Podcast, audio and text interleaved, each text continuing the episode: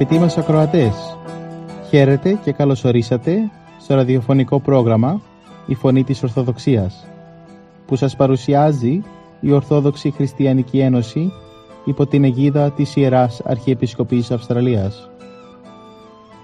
Μεταξύ άλλων θα ακούσετε διδαχές από την Αγία Γραφή, σκέψεις από πατερικά κείμενα και βίους Αγίων. Καλή σας ακρόαση!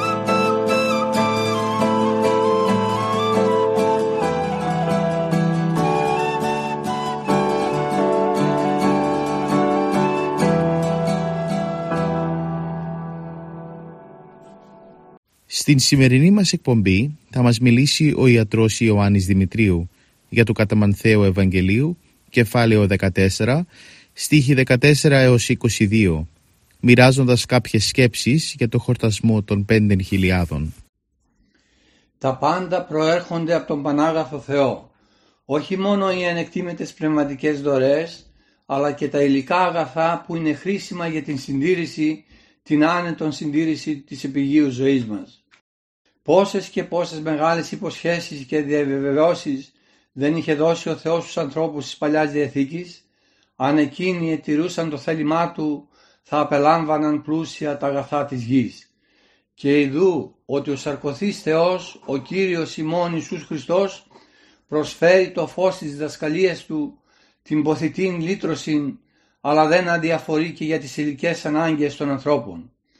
Εκεί στην απέναντι από την Καπερναούμ παραλία της Γενισαρέτ όπου ο Κύριος είχε αποσυρθεί για λίγη ανάπαυση και πολύ προσευχή έτρεξαν από τα διάφορα μέρη να τον συναντήσουν χιλιάδες άνδρες και γυναικόπαιδα. Οι άνδρες μόνον έφθαναν τις πέντε χιλιάδες. Πολλοί από αυτούς έφεραν μαζί τους και τους ασθενείς των οικείους ή συγγενείς για να τους θεραπεύσει ο Κύριος. Ήξεραν καλά την αγάπη του και την εσπλαχνία όπως επίσης και την παντοδύναμον εξουσία του. Και πράγματι ο Πανάγαθος Κύριος εσπλαχνίστηκε επ' αυτής και εθεράπευσε τους αρρώστους αυτών. Δεν είναι το καθόλου μικρά η δωρεά αυτή ή το, το ένα πολύτιμο αγαθό που αναφέρεται στο σώμα. Το άλλο ή το πνευματικό και το τρίτο υλικών πάλι. Διότι μετά την θεραπεία των ασθενών ήρχισε ο Κύριος να ομιλεί προς τα πλήθη. Ήταν τόσο ελκυστικά όσα τους έλεγε, τόσο παρήγορα και χαροπιά, είχαν τόση χάρη και φως Θεού, ώστε τα πλήθη συνειρπάστησαν από την δασκαλία. Ήρθε το μεσημέρι, έφτασε το απόγευμα και τα πλήθη έμεναν εκεί προσιλωμένα προς Αυτόν. Εκρέμοντα από το στόμα Του, εξέχασαν εντελώς την πείνα τους όταν πλέον ο ήλιος έκλεινε προς τη δύση, οι μαθητές πλησίασαν ευλαβώς τον Κύριον και του είπαν «Έρημος εστίν ο τόπος και η ώρα ήδη παρήλθεν. Απόλυσον τους όχλους ή να απελθόντες εις ασκόμας αγοράσους είναι αυτής βρώματα». Και ο Κύριος απήντησε «Δεν υπάρχει καμία ανάγκη να πάνε στα γύρω χωριά για να αγοράσουν τροφές. Να τους δώσετε εσείς να φάγουν». Οι μαθητές εκοίταξαν τον διδάσκαλο με απορία πώς και με τι θα μπορούσαν αυτοί να χορτάσουν τα πολυάριθμα εκείνα πλήθη; Ένας μάλιστα από αυτούς ο Φίλιππος είπε ότι κι αν είχαν 200 δινάρια ένα σεβαστό χρηματικό ποσό με τα σημερινά δεδομένα για να αγοράσουν ψωμί πάλι ένα μικρό κομμάτι ψωμί θα έπεφτε στον καθένα. Ο Κύριος ήξερε βέβαια τι επρόκειτο να κάνει, αλλά ήθελε να διδάξει στους μαθητάς και όλους τους πιστούς ότι πρέπει να κάνει ο καθένας ό,τι μπορεί για να χορτάσει τους πεινασμένους. Αν έχει πολλά, να δώσει πολλά. Αν έχει ο λίγα, να δώσει κάτι από αυτά τα λίγα. Γι' αυτό και ο Κύριος ρώτησε τους μαθητάς πόσους άρτους έχουν εκεί μαζί των. Εκείνοι απήντησαν ότι έχουν πέντε άρτους και δύο ψάρια, αλλά προσέθεσαν τι μπορούν να κάνουν αυτά εις τα τόσα πλήθη; Ο Κύριος τους συνέστησε να διαθέσουν αυτά για τα πεινώντα πλήθη. Φέρετε τα εδώ, τους είπε, και εκείνοι τα έδωσαν με όλη το την προθυμία, αλλά και με κάποια περιέργεια. και είδαν τότε τον Κύριο να ευλογεί τους πέντε άρτους και τους δύο ηχθείς, να τους πληθύνει, να τους πολλαπλασιάζει, να κάνει σωρούς, να δίδει προς τους μαθητάς, εκείνοι να τα δίδουν συνεχώς προς τα πλήθη και τα τρόφιμα να είναι ανεξάντλητα. Έφαγαν όλοι, εχόρτασαν με το παραπάνω και περίσσευσαν δώδεκα κοφίνια. Μαθητέ και λαός έμειναν έκπληκτοι εμπρός στο θαύμα αυτό και εκ των πραγμάτων εδιδάχθησαν ότι ο Πανάγαθος Θεός προνοεί, φροντίζει και παρέχει στον άνθρωπο όχι μόνο τα πνευματικά αγαθά αλλά και όσα του χρειάζονται για τη, συντηρησή, για τη συντήρησή του αρκεί αυτός να είναι πιστός και υπάκος στον Κύριο. Οι μαθητέ επήραν και ένα άλλο ειδικότερο μάθημα, να είναι πρόθυμοι ώστε με αγάπη να προσφέρουν προς τους άλλους αυτά που έχουν και με προθυμία να τους εξυπηρετούν. Και το δίδαγμα αυτό της ενεργούς και πρακτικής φιλανθρωπίας είναι χρησιμότατο αγαπητοί μου για όλους μας. Δεν αρκεί να αισθανόμεθα απλώς μία εσπλαχνία για τους στερουμένους, να συγκινούμεθα από τις ταλαιπωρίες αυτών που πάσχουν. Πρέπει να μεταβάλουμε αυτά τα ωραία πράγματι, πράγματι αισθήματα σε έργα, να προσφέρουμε ό,τι μπορούμε, όχι μόνο από το περίσσευμά μας, αλλά και από το ειστέρημά μας. Ας μην φοβηθούμε ότι θα στερηθούμε ή θα πεινάσουμε. Ο Θεός της αγάπης μπορεί με χίλιους δυο τρόπους να μας ανταποδώσει με το παραπάνω αυτό, αυτό που εδώσαμε. Ο Μέγας Βασίλειος σε ένα λόγο του τον οποίον είπε σε περίοδο λοιμού ομίλησε προς τους φτωχούς εις τους οποίους είπε μεταξύ άλλων θα είπεις ότι είσαι φτωχός. Εξάπαντος υπάρχει κι άλλος φτωχότερος από σένα. Αν έχεις ο λίγον μη διστάσεις κι από αυτό να δώσεις. Μη προτιμήσεις το δικό σου συμφέρον εμπρός στο κοινών κίνδυνων.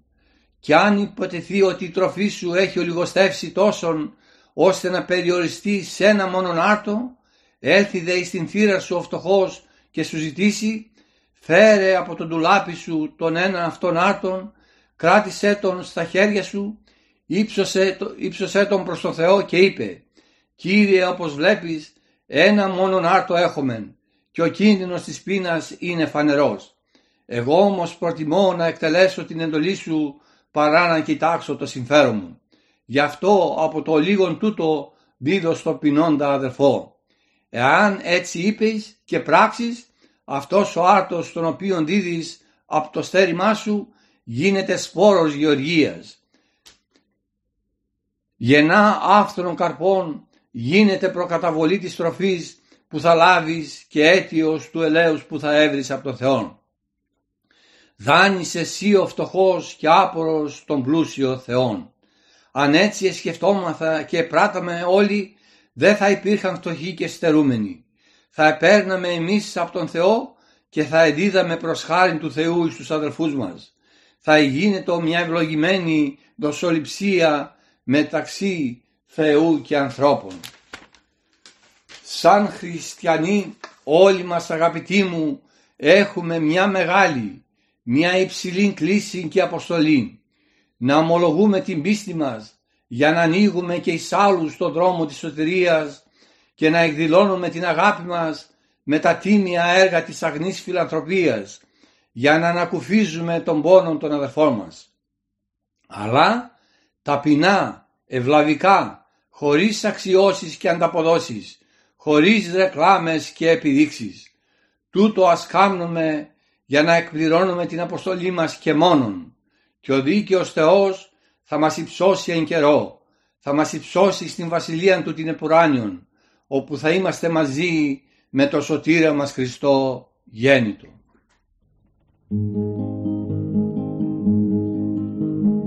Θέλω να ψάλω του Θεού το όνομα να ψάλω, όνομα μέγασα κι αυτό και Αγίο και ευλόγητο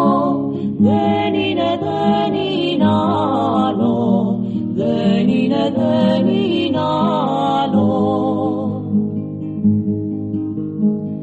Άσι μου βρίσκει δρόσερη με το νεράκι μου τα δω πάντα να τον ουρανό να ψάλω του να ψάλω το όνομα του ήμουν μικρό πουλί της νύχτας το φεγγάρι μες στα κλαδιά να κατοικώ και το όνομα του το γλυκό να κελαϊδώ με χάρη να κελαϊδώ με χάρη Ας ήμουν άγγελος αγνός στον ουρανό σημάδου με τα χρυσάρβυρα φτερά μέρα και νύχτα λίγερα να ψαλώ το όνομα του να ψαλώ το όνομα του. Μα κι αν δεν είμαι άγγελος στον κόσμο εδώ κάτω μέρα και νύχτα θα λαλώ το όνομα αυτό το ιερό που αγαπάει η καρδιά μου που αγαπάει η καρδιά μου της Αγίας Παρασκευής. Της 26 Ιουλίου η Εκκλησία μας γιορτάζει τη μνήμη της Αγίας Παρασκευής. Στο πρόγραμμά μας σήμερα θα αφιερώσουμε μερικές σκέψεις από τη ζωή της. Η Αγία Παρασκευή γεννήθηκε στη Ρώμη όταν αυτοκράτορας ήταν ο Αντωνίνος 138-160 μετά Χριστόν. Ήταν κόρη του Αγάθωνα και της Πολιτείας. Χριστιανοί και οι δύο. Ανέθρεψαν την κόρη τους εν παιδεία και νουθεσία Κυρίου, διότι δεν είχαν παιδιά και ευχήθηκαν αν αποκτήσουν να το αφιερώσουν στο Θεό. Πράγματι ο Θεός τους χάρισε παιδί και γεννήθηκε η μέρα Παρασκευή. Και επειδή ήταν κόρη, έδωσαν το όνομα της ημέρας αυτής.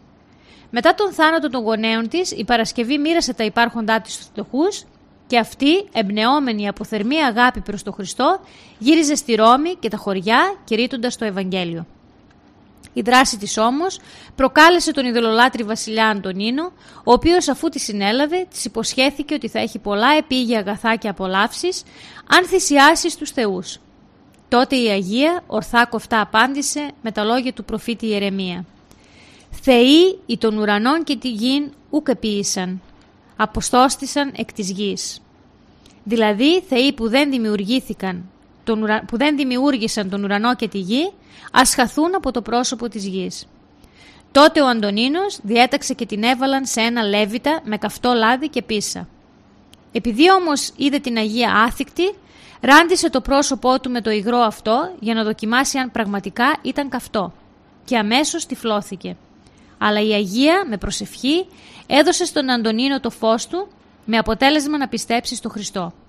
Αργότερα η Αγία Παρασκευή αξιώθηκε μαρτυρικού θανάτου με αποκεφαλισμό. Συνεχίζουμε το πρόγραμμά μας με μερικές σκέψεις από τον Πατέρα Παΐσιο για το Άγιο Πνεύμα. Γέροντα, τι προϋποθέσεις χρειάζονται για να κατοικήσεις στον άνθρωπο το Άγιο Πνεύμα; Αγωνιστικό πνεύμα, ταπείνωση, φιλότιμο, αρχοντιά, θυσία. Ο άνθρωπος είναι άχρηστος, άμα λείψει η χάρη του Αγίου Πνεύματος. Το Άγιο Πνεύμα είναι το φως, το Θείο Φως. Όλη η βάση εκεί είναι. Αν κανείς δεν βλέπει, μπορεί να χτυπήσει πάνω στο τζάμι, να πέσει σε κανένα γκρεμό ή σε λάκκο ή σε ακαθαρσίες και σε βόθρο ακόμη. Δεν βλέπει που πάει γιατί στερείται το φως. Άμα όμως βλέπει λίγο, προφυλάγεται. Άμα βλέπει πιο πολύ, αποφεύγει όλους αυτούς τους κινδύνους και βαδίζει με ασφάλεια στο δρόμο του. Και για να έρθει το φως πρέπει να θέλεις να βγεις από το σκοτάδι. Και λίγο θαμπά αν βλέπουν οι άνθρωποι δεν θα πέφτουν και ο Θεός δεν θα στεναχωριέται. Αν ένας πατέρας στεναχωριέται όταν τα παιδιά του πέφτουν στις λάσπες, στα αγκάθια, στον κρεμό, πόσο μάλλον ο Θεός. Όλο το κακό που γίνεται στον κόσμο είναι γιατί λείπει ο Θείος Φωτισμός. Και όταν λείπει ο Θείος Φωτισμός, βρίσκεται στο σκοτάδι ο άνθρωπος. Τότε ο ένας λέει από εδώ θα πάμε, Ο άλλος λέει όχι, εγώ ξέρω καλά, από εδώ θα πάμε. Ο άλλος από εδώ, ο άλλος από εκεί. Ο καθένας νομίζει ότι είναι καλό να πάνε από εκεί που λέει αυτός. Όλοι δηλαδή ενδιαφέρονται για το καλό, αλλά βρίσκονται σε μια θαμπομάρα και δεν μπορούν να συνεννοηθούν. Αν δεν υπήρχε θαμπομάρα, δεν θα μάλωναν. Θα έβλεπαν τον καλύτερο δρόμο και θα τραβούσαν προς τα εκεί. Θέλω να πω ότι όλοι μπορεί να κινούνται με καλή διάθεση, αλλά επειδή υπάρχει θαμπομάρα, δημιουργούνται πολλά και στην κοινωνία και στην εκκλησία. Τουλάχιστον στην εκκλησία οι περισσότεροι δεν έχουν κακή διάθεση, αλλά λείπει ο θείος φωτισμός. Για το καλό αγωνίζονται, αλλά τελικά που καταλήγουν. Γι' αυτό να ζητάμε από το Θεό να μας δίνει έστω και λίγο θείο φωτισμό, γιατί αλλιώς σαν τον τυφλό θα σκοντάφτουμε.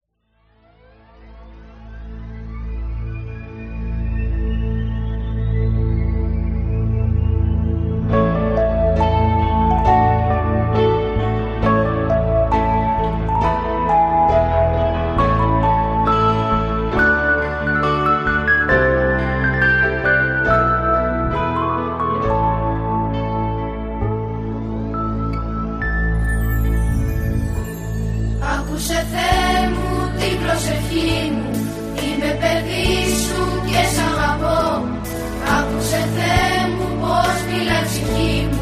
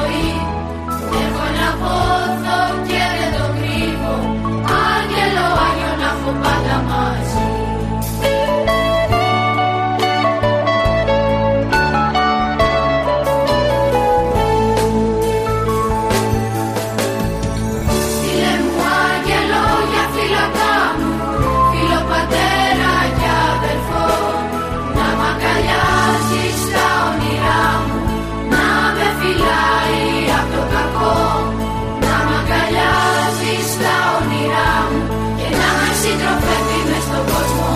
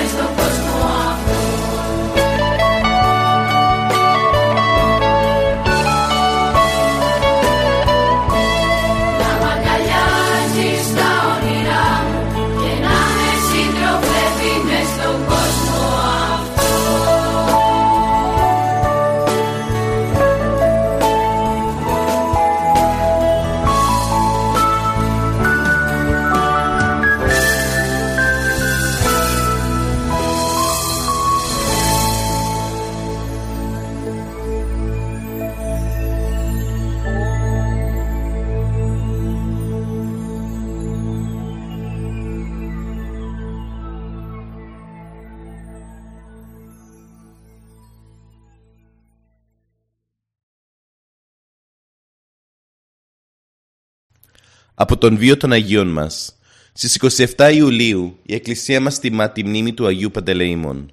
Στο πρόγραμμά μας σήμερα θα αφιερώσουμε λίγες σκέψεις για αυτή την εορτή. Ο Άγιος Παντελεήμων έζησε στα χρόνια του αυτοκράτορα Διοκλητιανού και καταγόταν από την Οικομίδια. Τον πατέρα του τον έλεγαν Ευστόργιο και τη μητέρα του που ήταν ευσεβέστατη χριστιανή Ευούλη.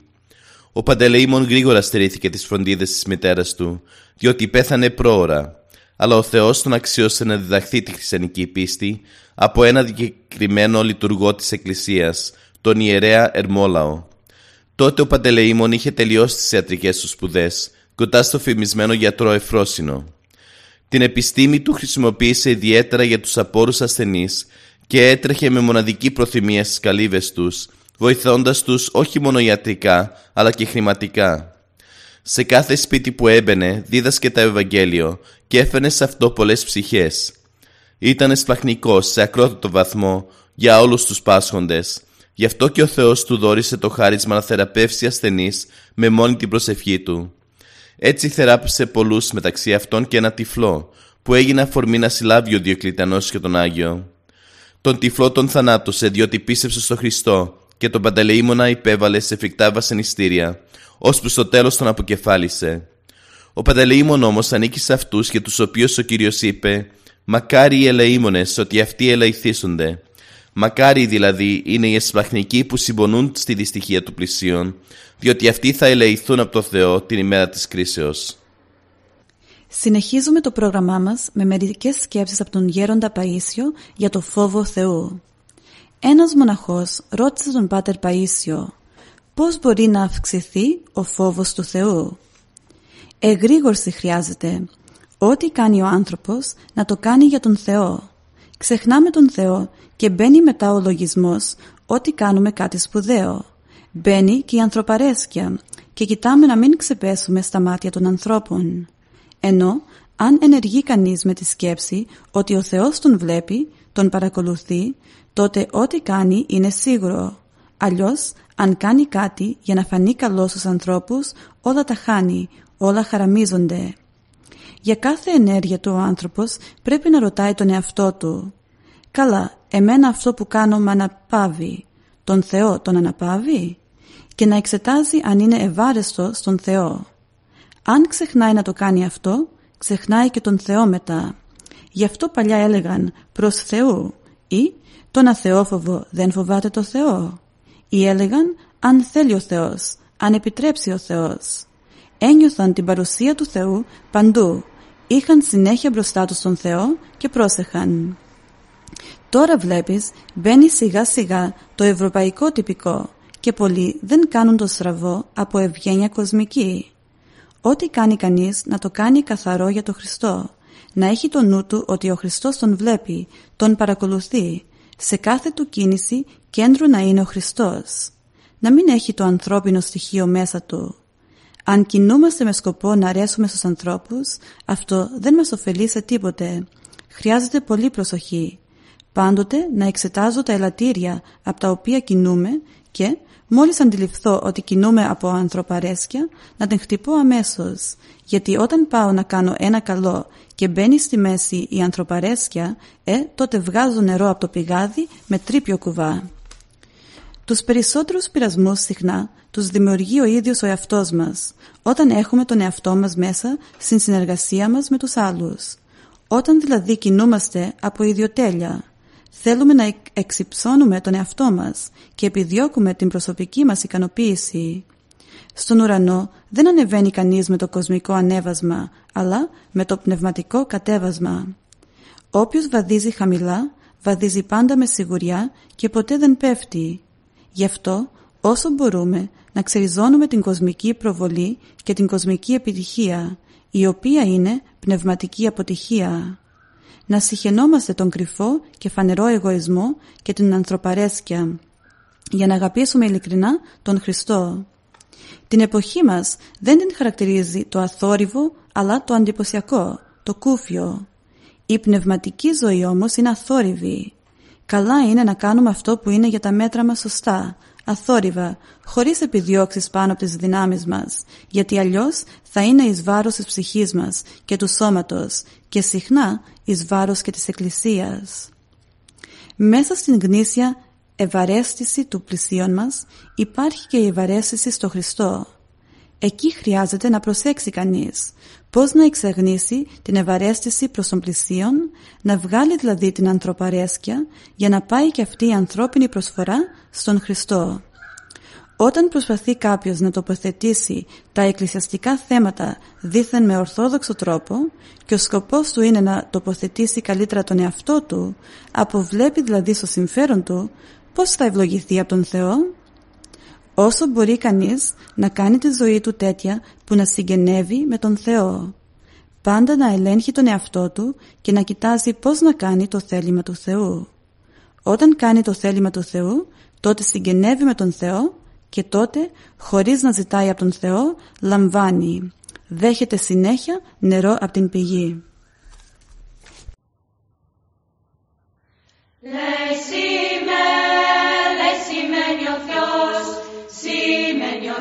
see.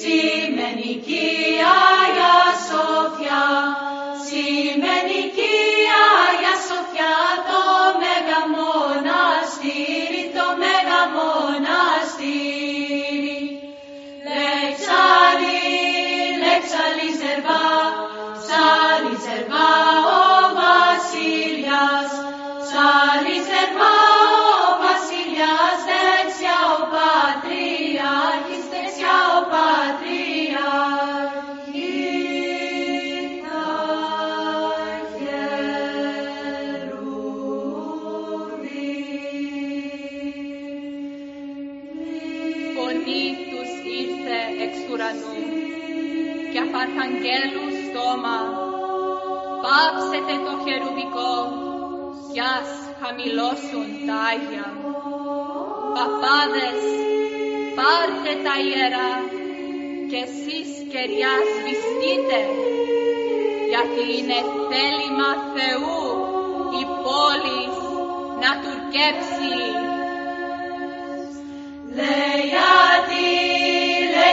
Λέει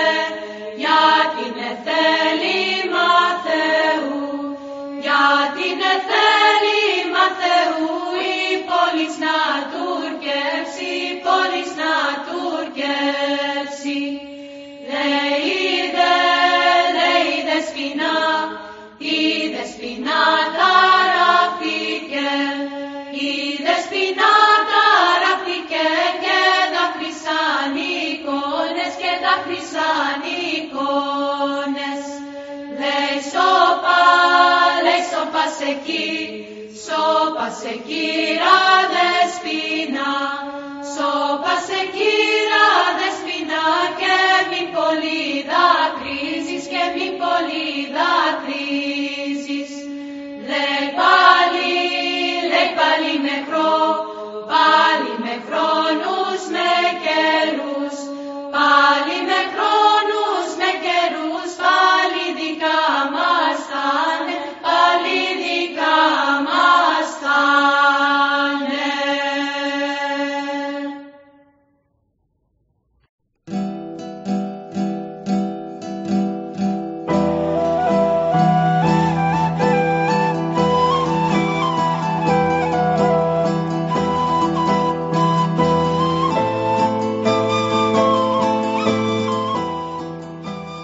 Και εδώ φτάσαμε στο τέλος του προγράμματος.